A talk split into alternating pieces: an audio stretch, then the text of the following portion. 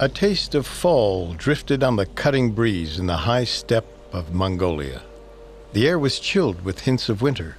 Pleasant memories of summer faded behind the necessity of preparation. But somewhere in the Tuul River Valley, near the foot of the Henty Mountains, 2,000 servants toiled over a single corpse.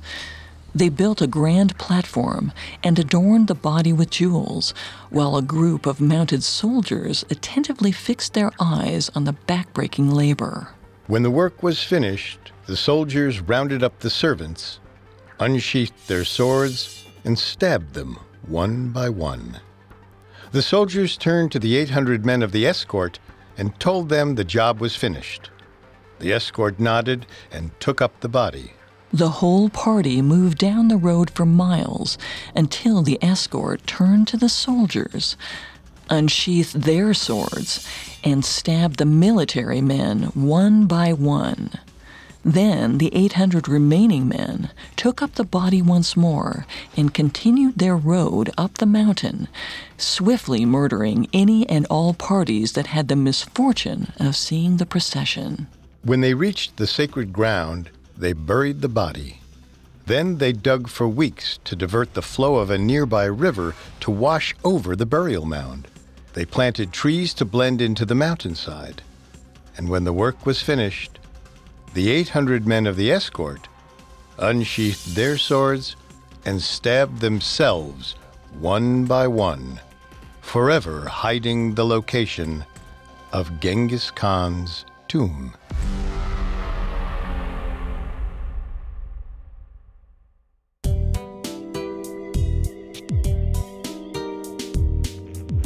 Hi, I'm Molly. And I'm Richard. Welcome to Gone, a Parcast original. Every other Monday, we examine mysterious disappearances and the theories they spawned. From the Amber Room to Michael Rockefeller, Picasso paintings to the Etruscan language, the Roanoke colony to the lost Russian cosmonauts. If it's gone, we're looking for it. At Parcast, we're grateful for you, our listeners.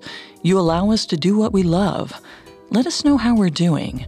Reach out on Facebook and Instagram at Parcast and Twitter at Parcast Network. And if you enjoyed today's episode, the best way to help us is to leave a five star review wherever you are listening. It really does help. We also now have merchandise. Head to parcast.com slash merch for more information. You can find all previous episodes of Gone, as well as all of Parcast's other shows, on Spotify and anywhere else you listen to podcasts.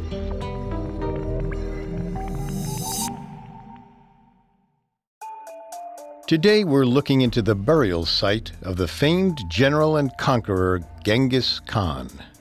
It's been nearly 800 years since Genghis Khan died, and despite dozens of expeditions, hundreds of satellite images, and extensive drone searches, his tomb has never been definitively located. There are three major theories about where Genghis Khan was laid to rest.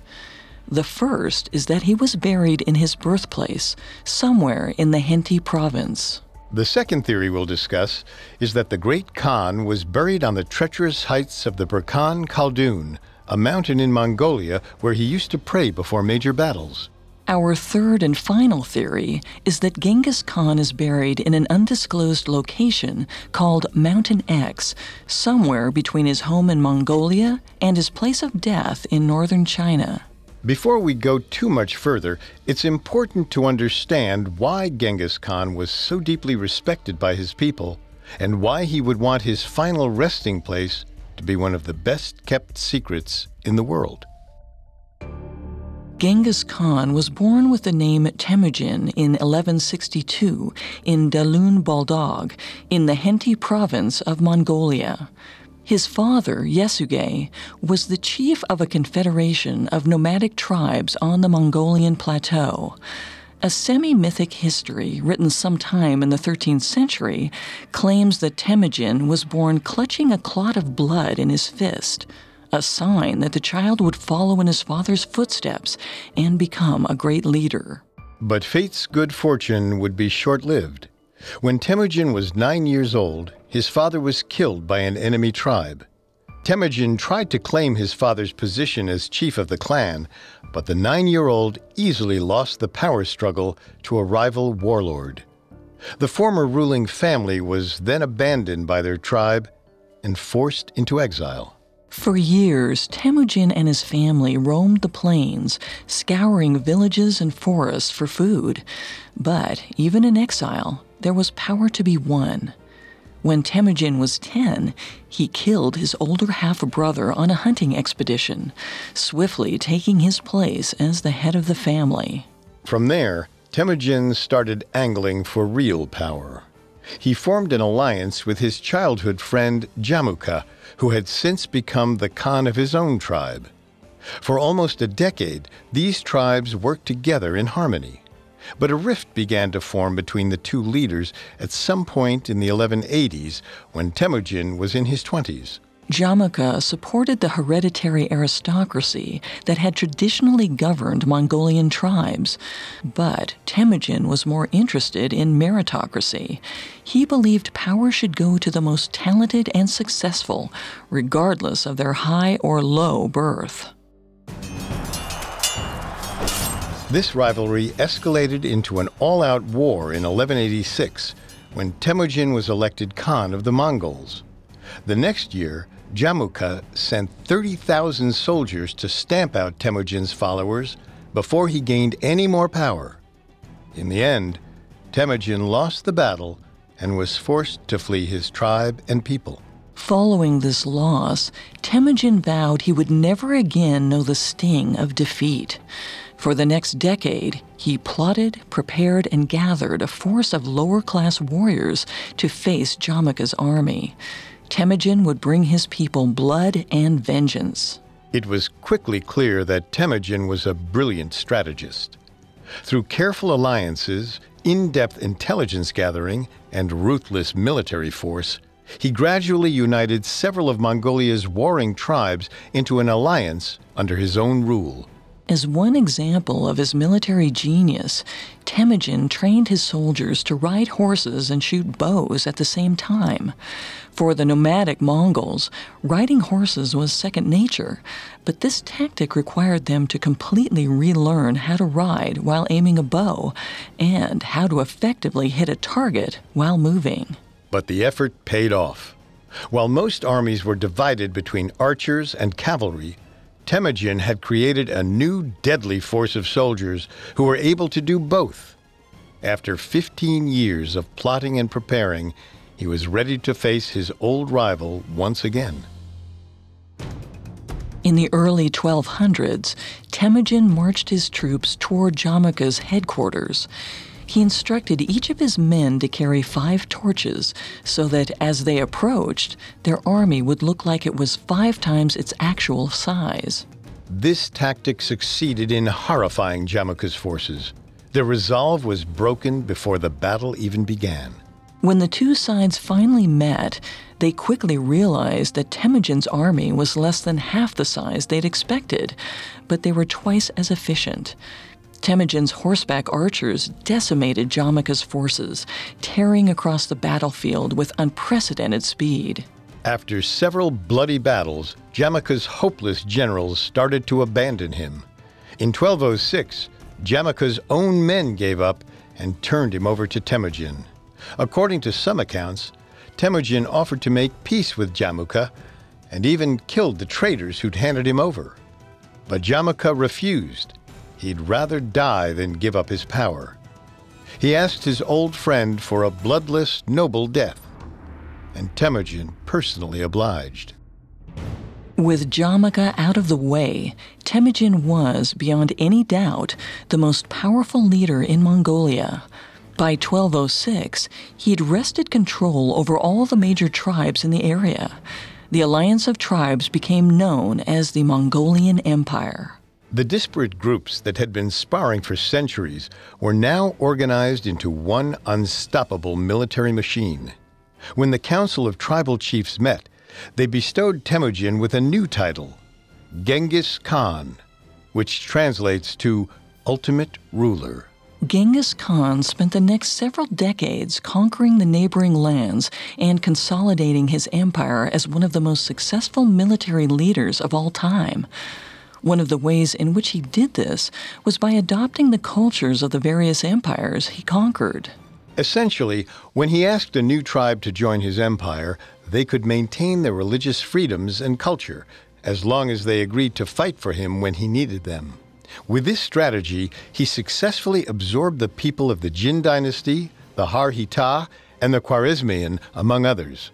By 1227, Genghis Khan's empire consisted of approximately 9,100,000 square miles, stretching from the Middle East to modern day South Korea. But at the age of 65, Genghis Khan still wanted more. He turned his gaze south toward China.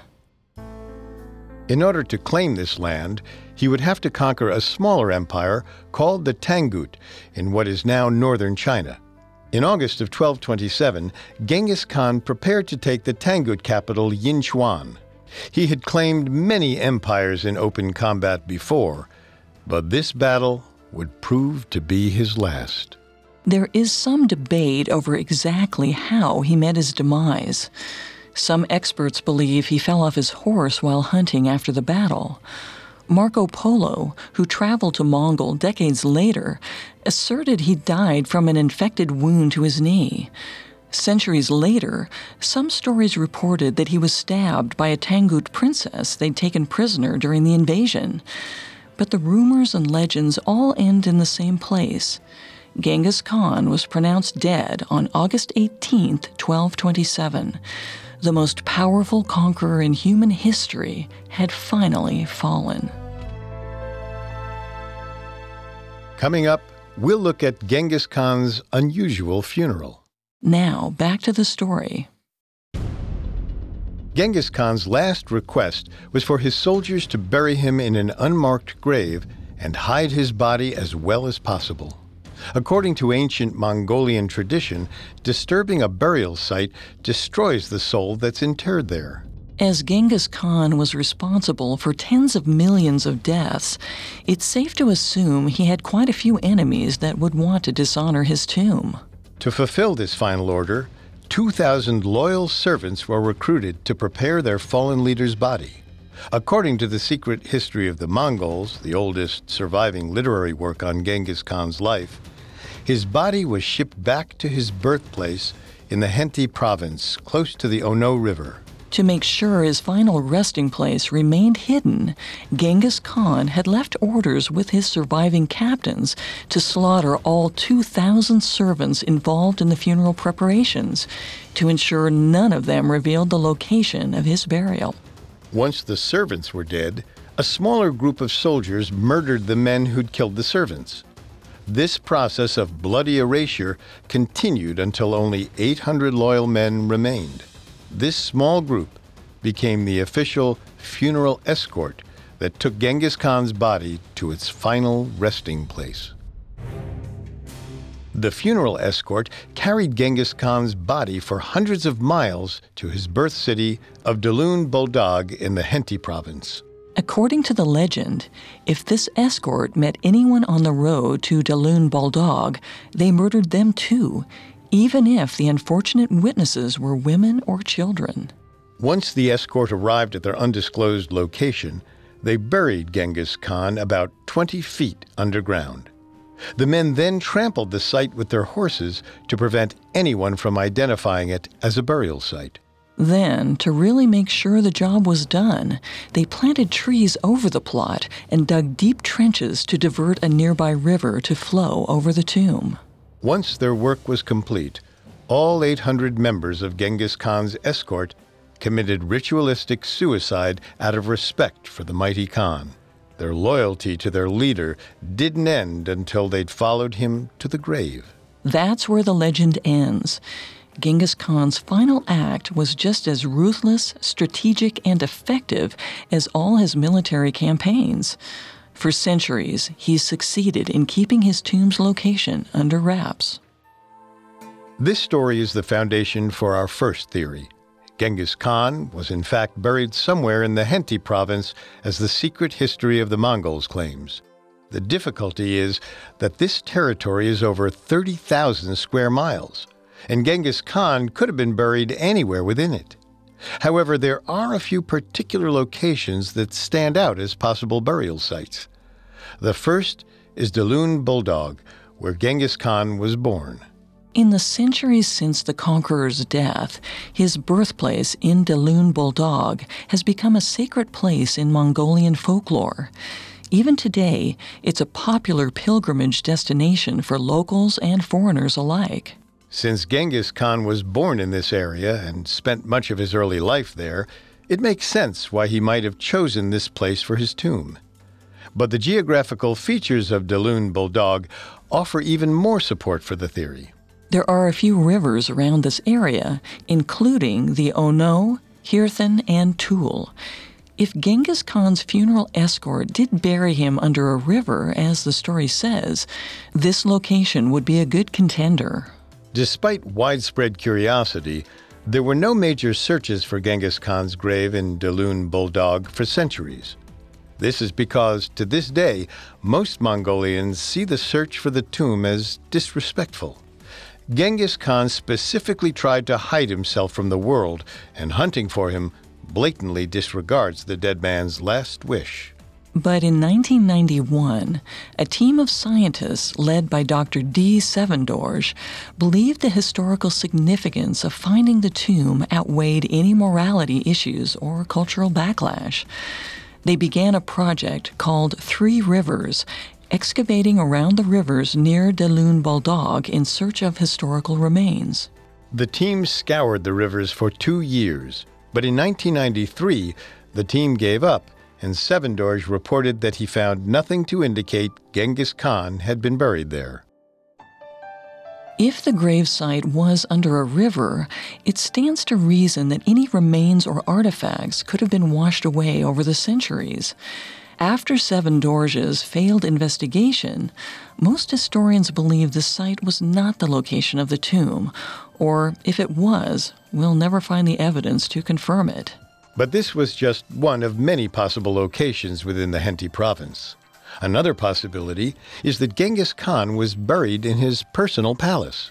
In the year 1200, Genghis Khan built a palace in the middle of the Henti province to serve as a home base for his military operations.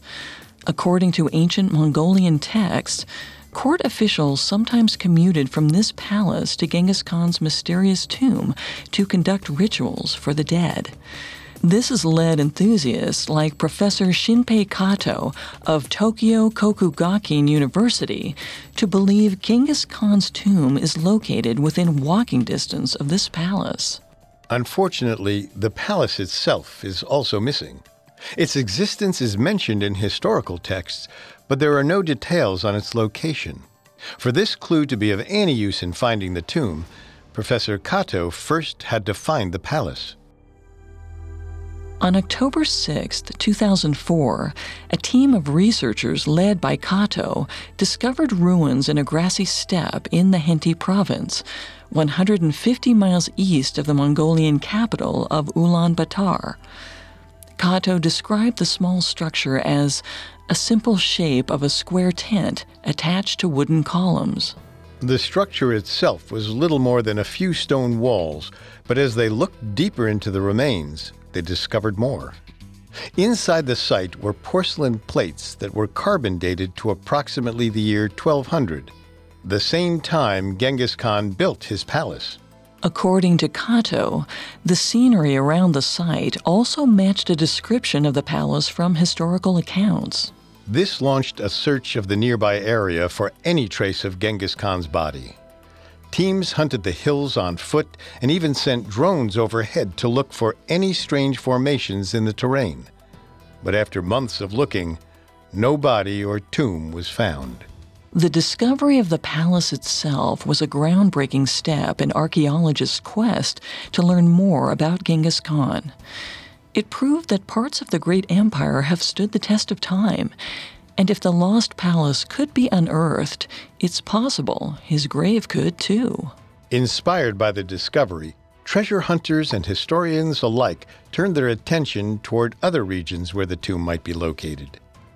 We know from historical accounts that Genghis Khan's funeral was held in the Henty province, but that doesn't necessarily mean his body is resting there. Nearly four centuries after Genghis Khan's death, rumors were circulating that the story of his burial, as told in the secret history, weren't entirely accurate. In 1604, a historical chronicle claimed that only Genghis Khan's shirt, tent, and boots were buried on the day of his burial.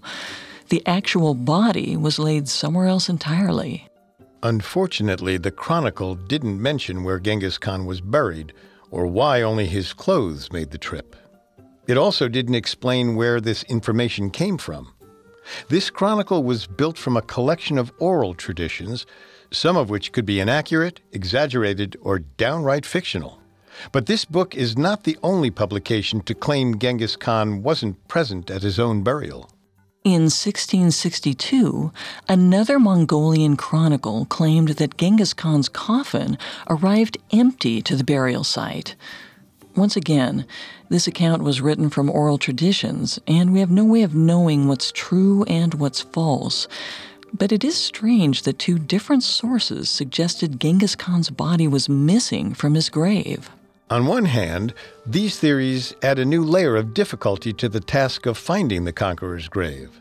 On the other, they might actually point us toward new clues. If Genghis Khan really was buried in the Henty province, as the legend says, we know that every single eyewitness was dead before they could spread the news. But if he wasn't, there could be more witnesses, ones who weren't so dedicated to protecting the great Khan's secrets. Apart from his hometown in the Henty province, there are other locations that might have held sentimental value for the leader. Many historians and enthusiasts believe these other places could be a better bet for finding the tomb.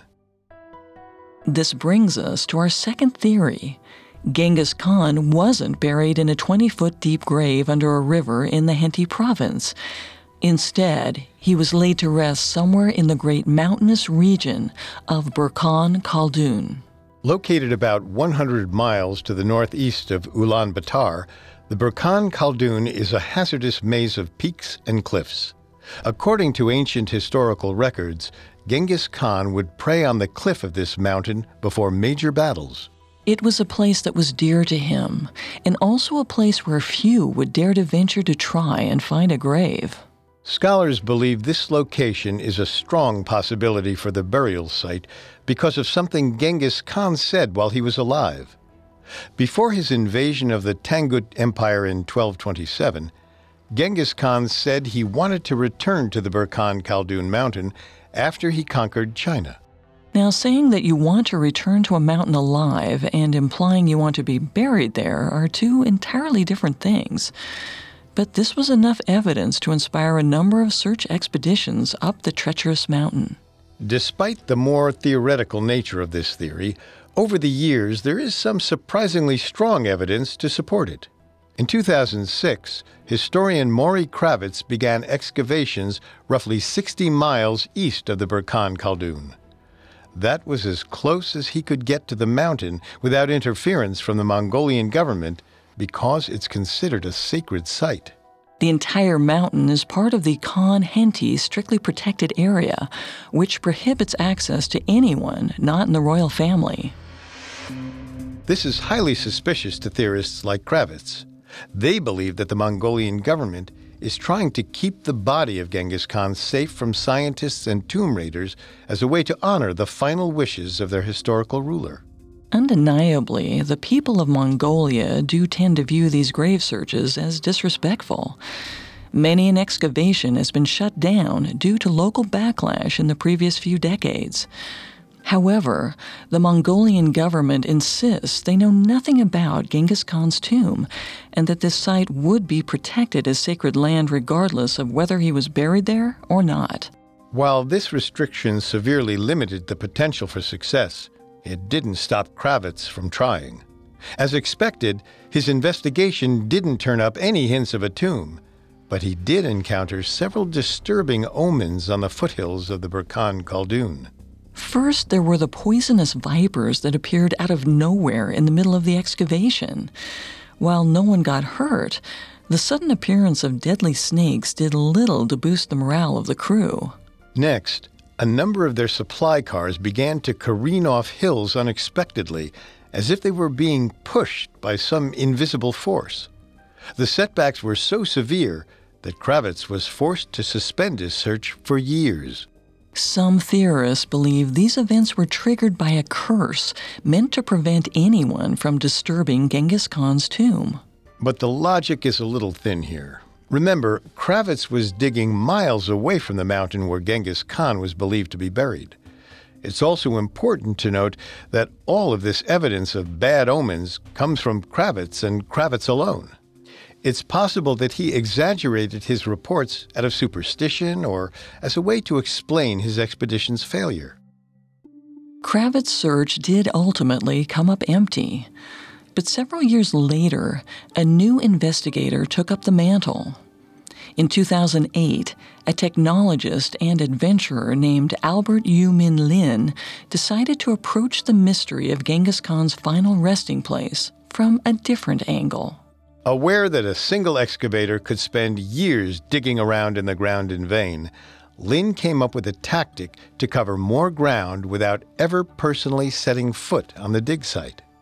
He put out a call on the National Geographic website and recruited thousands of what he called citizen scientists to join the hunt for Genghis Khan.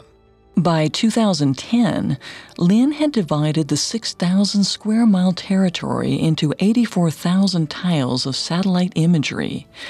Each of these tiles were about two meters across and could be viewed by anyone with access to the internet. All interested parties were instructed to tag archaeological enigmas, essentially anything that looked unnatural. In the first few months of the program, over 10,000 people tried out Lin's system, generating more than 2 million tags. Lin downloaded this data every day with satellite communication links and identified 100 possible locations for the tomb across the Burkhan Khaldun. From there, Lin analyzed these areas personally and narrowed those 100 potential locations down to 55. Then, he set out to explore those locations on foot. If Genghis Khan was buried near the Burkhan Khaldun, Lin was closer than anyone had ever been to finding him. Up next, we'll discuss the outcome of Lin's great discovery. Now, back to the story. Lin had to deal with the same government restrictions as Kravitz did, but in the locations that he did have access to, he used magnetometers to form underground maps of the terrain. Magnetometers are instruments that measure magnetism under the Earth's surface and are often used to search for buried artifacts or other anomalies deep underground. But as Lin was looking for the tomb, he, like Kravitz, was stopped by unexpected forces. It began with a massive storm. The storm was so severe it caused nearby trees to uproot themselves and fall around the camp. His team was forced to take shelter to protect themselves. The storm stopped after a few hours, but the team's troubles were far from over. As they resumed their search, they were accosted by seven shamans dressed in traditional Mongolian garb, complete with masks. To this day, Lin has no idea where these shamans came from or who sent them to their camp. The shamans asked Lin what he was searching for.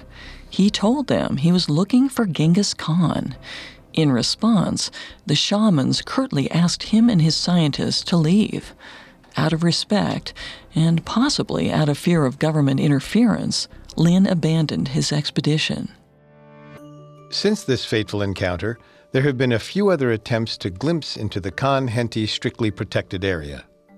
In 2015, French specialists Pierre Henri Giscard and Raphael Hautefort found a way to investigate the area without drawing the attention of the authorities by using drones. Without asking permission from the Mongolian government, Giscard and Hautefort flew camera drones deep into the Khan Henti area. They ran two aerial investigations, one in 2015 and one in 2016, and during their searches, they discovered a large mound at the top of the Burkhan Khaldun mountain. It looked rather suspiciously like a burial mound. This mound is ostensibly a religious site where locals travel to pray and pay homage, though we don't know to whom or what. Giscard and Hautefort believe the holy shrine is actually the lost tomb of Genghis Khan. That said, there is some evidence to disprove this theory. First and foremost, the entire purpose of Genghis Khan's elaborate burial was to keep the site absolutely undetectable. In the story told in The Secret History, his funeral escort trampled his tomb flat and even diverted a river to run over the location. If he went through all this effort to create and hide a fake gravesite, it doesn't make sense that he'd leave an obvious burial mound over his actual grave. More evidence against this theory was found during a new investigation by Albert Lin. Following the drone flights, Lin decided to risk another encounter with the mysterious shamans and resume his search.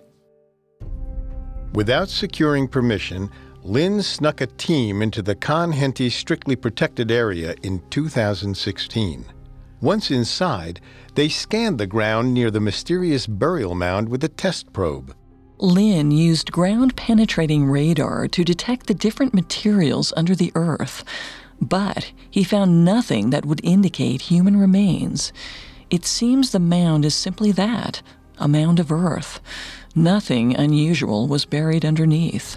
For the time being, this is the closest we'll get to an excavation of the mound. The Mongolian government is still keeping a close eye on whatever's atop the Burkhan Khaldun mountain, and it doesn't look like they will be loosening their grip on the area anytime soon.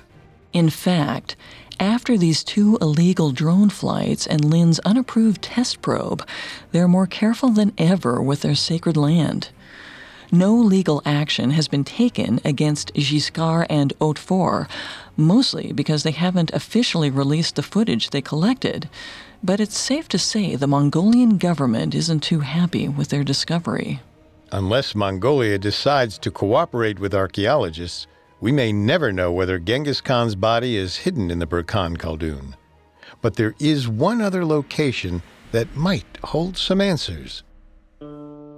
Our final theory is that Genghis Khan was buried on a mysterious mountain called Mountain X. This theory claims that the mound on the Burkhan Khaldun might be the official tomb of Genghis Khan, but his remains actually reside elsewhere. We should begin by saying this theory is by far the most conspiratorial, so we encourage you to take it with a grain of salt. As you may recall, two 17th century Mongolian record books reported that Genghis Khan's body was not present at the moment of his burial, but they don't offer any details on where his remains might actually be. Alan Nichols, the president of a New York based scientific society called the Explorers Club, has a simple answer. He believes the body is hidden near the battlefield where Genghis Khan died in northern China. According to Nichols, after Genghis Khan died, he would have been taken back to Mongolia, as it's unlikely his army would have been willing to bury the great Mongolian leader in China. But he doesn't believe the body made it all the way back to his home province, as the legend suggests. Nichols believes the entire burial ritual and the decoy tomb on top of the Burkhan Khaldun was a hoax designed to protect people from a dangerous curse.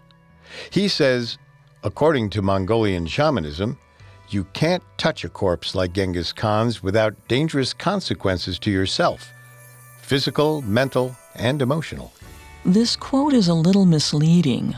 Mongolians believe disturbing a corpse can affect the deceased person's soul in the afterlife, but it's not widely held that it can affect anything in the land of the living. Nevertheless, given Genghis Khan's infamous use of deception as a military tactic, it stands to reason that he'd use elaborate methods to protect his grave from desecration. Nichols has focused on tracing the route the funeral procession would have traveled on. He believes the real tomb lies along that path, on a mountain he simply calls Mountain X. Nichols claims he's been on three expeditions to this Mountain X. He explored the site with magnetometers and ground penetrating radar, narrowing down possible locations based on distance, terrain, and shamanistic beliefs regarding funeral customs. But he's yet to bring forward any useful evidence. As for the location of this mysterious Mountain X, Nichols says he's found it, but he offers no evidence to support that claim. He says, I'm very careful about not telling people where it is. I have agreements with all the technical people. I'm a lawyer, as you know, and I've already thought how to make sure that nobody lets it out. Hypothetically, this theory could provide an answer to the mystery if we ever get to see the evidence. But as of yet, it's nothing more than a theory. Now in his late 80s, Nichols shows no sign of stopping his hunt for the missing tomb.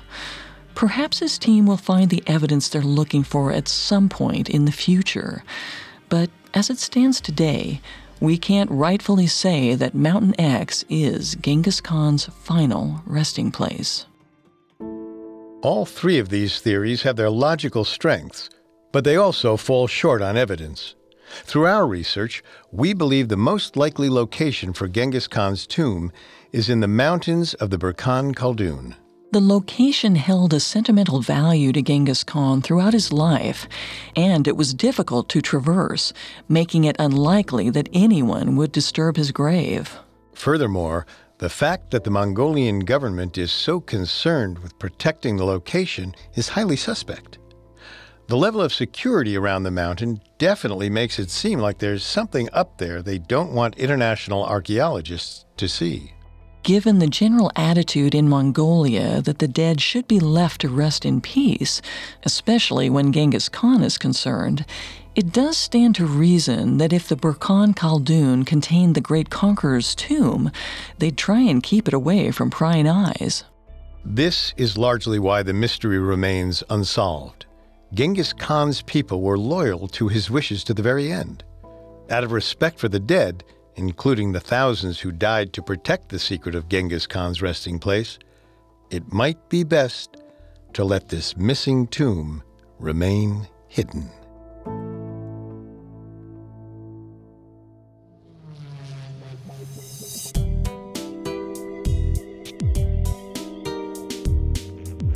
Thanks again for tuning in to Gone. We'll be back in two weeks with another episode. You can find all previous episodes of Gone as well as all of Parcast's other shows on Spotify and anywhere else you listen to podcasts. Several of you have asked how to help us. If you enjoy the show, the best way to help is to leave a five star review. And don't forget to follow us on Facebook and Instagram at Parcast and Twitter at Parcast Network. We'll see you next time. Just because it's gone doesn't mean it can't be found. Gone was created by Max Cutler, is a production of Cutler Media, and is part of the Parcast Network. It is produced by Max and Ron Cutler, sound designed by Dick Schroeder, with production assistance by Ron Shapiro, Paul Mahler, Maggie Admire, and Carly Madden.